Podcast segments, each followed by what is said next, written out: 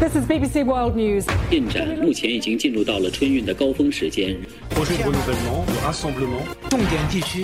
나라방 뉴스 살펴보겠습니다. 전주현 외신캐스터 나와 계세요. 어서 오세요. 네, 안녕하세요. 네, 오늘은 러시아 소식부터 한번 가보겠습니다.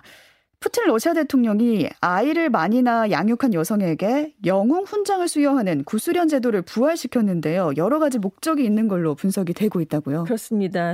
십오일에 푸틴 대통령이 이 제도에 서명을 했는데 열 명 이상의 아이를 낳아서 양육한 러시아 여성은 열 번째 아이가 한 살이 될 때 금과 다이아몬드로 만들어진 어머니 영웅 훈장을 받게 됩니다. 그리고 백만 루블, 우리 돈으로 약 이천백만 원의 포상금도 같이 받게 되는데요.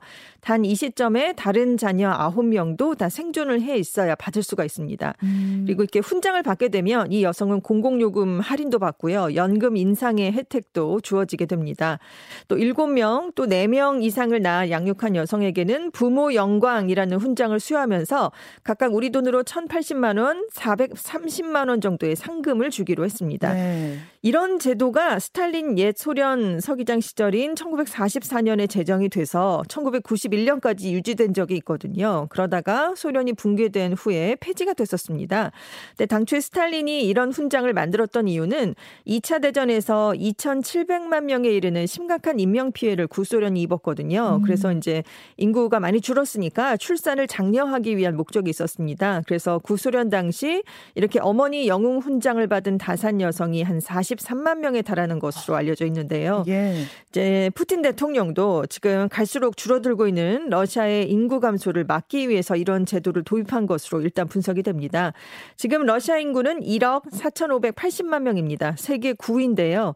출생률이 계속 떨어지고 있어요. 그래서 음. 올해 상반기에도 작년 같은 기간에 비해서 출생률이 육 점 삼 퍼센트가 감소한 것으로 파악이 됐습니다. 네, 어제는 중국의 저출산 소식이었는데 네. 이번에 러시아도 저출생으로 고생을 하고 있습니다. 이번엔 일본으로 가보겠습니다. 최근 일본 성인들의 음주량이 대폭 줄어들었는데 일본 정부가 청년층을 대상으로 주류 소비를 적극 권장하고 있다고요? 그렇습니다. 일본 국세청이 최근에 사케 비바라는 캠페인을 벌이고 있어요. 그래서 오. 이십세에서 삼십구세를 상대로 네. 그 좀 술을 많이 마셔라. 그래서 주류의 인기를 회복하는 데 도움이 될 제안을 좀 접수를 하는 공모전을 벌이고 있습니다. 주류 회사가 아니라 정부가 이렇게 그렇습니다. 하는 거잖아요. 네. 왜냐하면 일본 안에서 주류 소비가 급감했기 때문인데요. 일본 안에서 이 술 소비가 천구백구십오년 연간 일 인당 평균 백 리터에서 이천이십년에는 칠십오 리터로 줄었습니다. 특히 맥주 소비가 많이 떨어졌어요. 그래서 음. 기린이라는 맥주 회사가 이천이십년에는 일 인당 맥주 소비량이 오십오 병가량이었는데 이게 전년 대비 이십 퍼센트나 줄어든 것이다. 이런 통계치를 내놓기도 했습니다.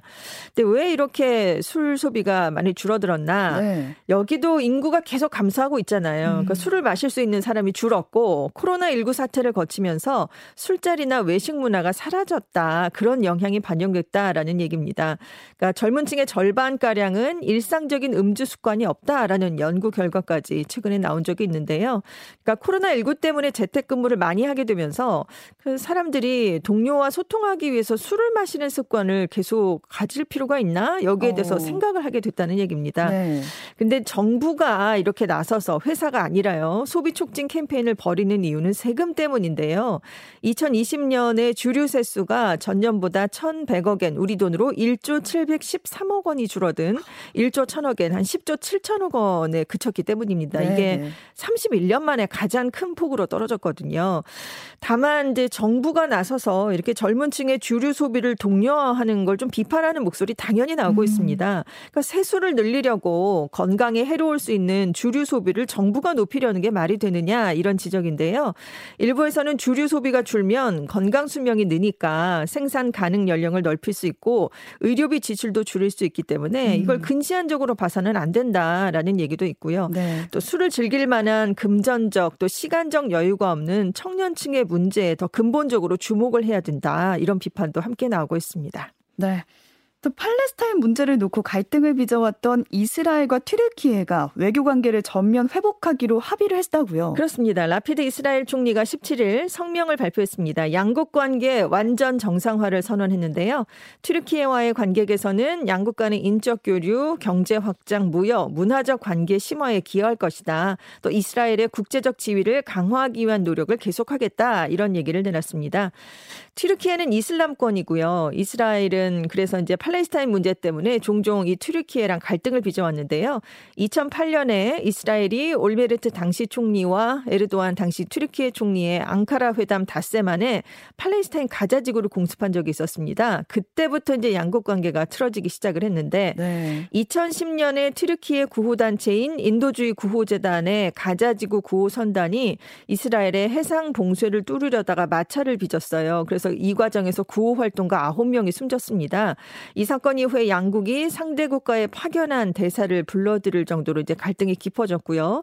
이후에도 팔레스타인 가자지구의 무장정파인 하마스를 테러단체로 규정한 이스라엘 그리고 하마스를 지원하는 튀르키예 에르도안 정부 간의 갈등이 계속해서 깊어지고 있었던 상황이었습니다. 네, 그렇게 갈등이 깊었는데 네. 양국이 다시 관계를 회복하게 된 이유는 뭘까요? 아, 이해관계가 이제 맞았기 때문인데요. 아, 예. 이스라엘은 이란의 위협에 맞서서 중동안에 있는 친서방 아랍 국가들과 아브라함 협약, 협약을 체결해서 안보 협력에 계속 나서는 움직임을 보이고 있었고요. 또 튀르키예는 지금 경제가 굉장히 안 좋거든요. 그래서 이스라엘과의 경제적 협력을 희망하면서 관계 개선 분위기가 조성됐다는 분석입니다. 지금 통화가치 폭락, 물가 급등 때문에 튀르키예 경제가 안 좋은데 이 튀르키예는 이스라엘 기업들의 자본과 기술 투자를 좀 바라고 있는 것으로 알려졌어요. 그래서 네. 로이터 통신은 이란의 군사적 위협에 대한 주변 국가의 공동 대처, 또 국제사회 고립 탈피라는 양국의 이해관계가 맞아떨어진 결과다라고 분석을 내놨습니다. 네, 이번엔 필리핀으로 한번 가보겠습니다. 삼십육 년 만에 다시 정권을 잡은 필리핀 마르코스 가문이 과거 독재 시절을 좀 미화하는 영화를 개봉하면서 과거를 지우려는 시도를 하고 있다고요. 그렇습니다. 이 영화를 마르코스 주니어 대통령의 여동생인 이미 마르코스 상원 의원이 이제 제작하고 기획해서 개봉을 했는데요. 네. 그 제목이 말라카낭의 가정부라는 얘기입니다. 이 영화를 보면 마르코스 일가를 미국 하와이로 쫓아냈던 천구백팔십육 년 피플파워 민주화 운동이 철저하게 마르코스 가문의 관점에서 묘사가 되어 있습니다. 민주화를 요구했던 시민들은 폭도로 또 자신들은 선량한 지도자 이렇게 등장을 하는데요. 이 말라카낭은 필리핀 대통령궁의 지금 이름입니다. 음. 그래서 내용 곳곳에 좀 왜곡된 역사가 많다 이런 얘기가 나오고 있어요. 네. 지금 사치의 여왕이다라고 알려진 이멜다 마르코스 여사가 가정부를 살뜰하게 챙기는 인간적인 퍼스트레이드로 묘사가 됐고 그리고 마르코스 전 대통령은 국민을 챙기는 선량한 지도자 그리고 음. 현재 마르코스 주니어 대통령은 가족을 지키려는 정의로운 청년으로 표현이 됐습니다.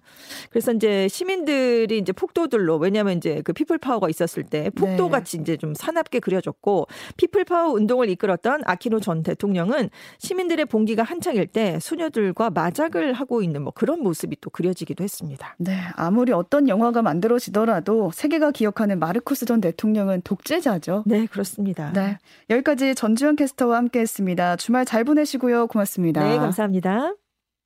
있지. 청취자 김경희 씨의 신청곡으로 오늘 인사드리겠습니다.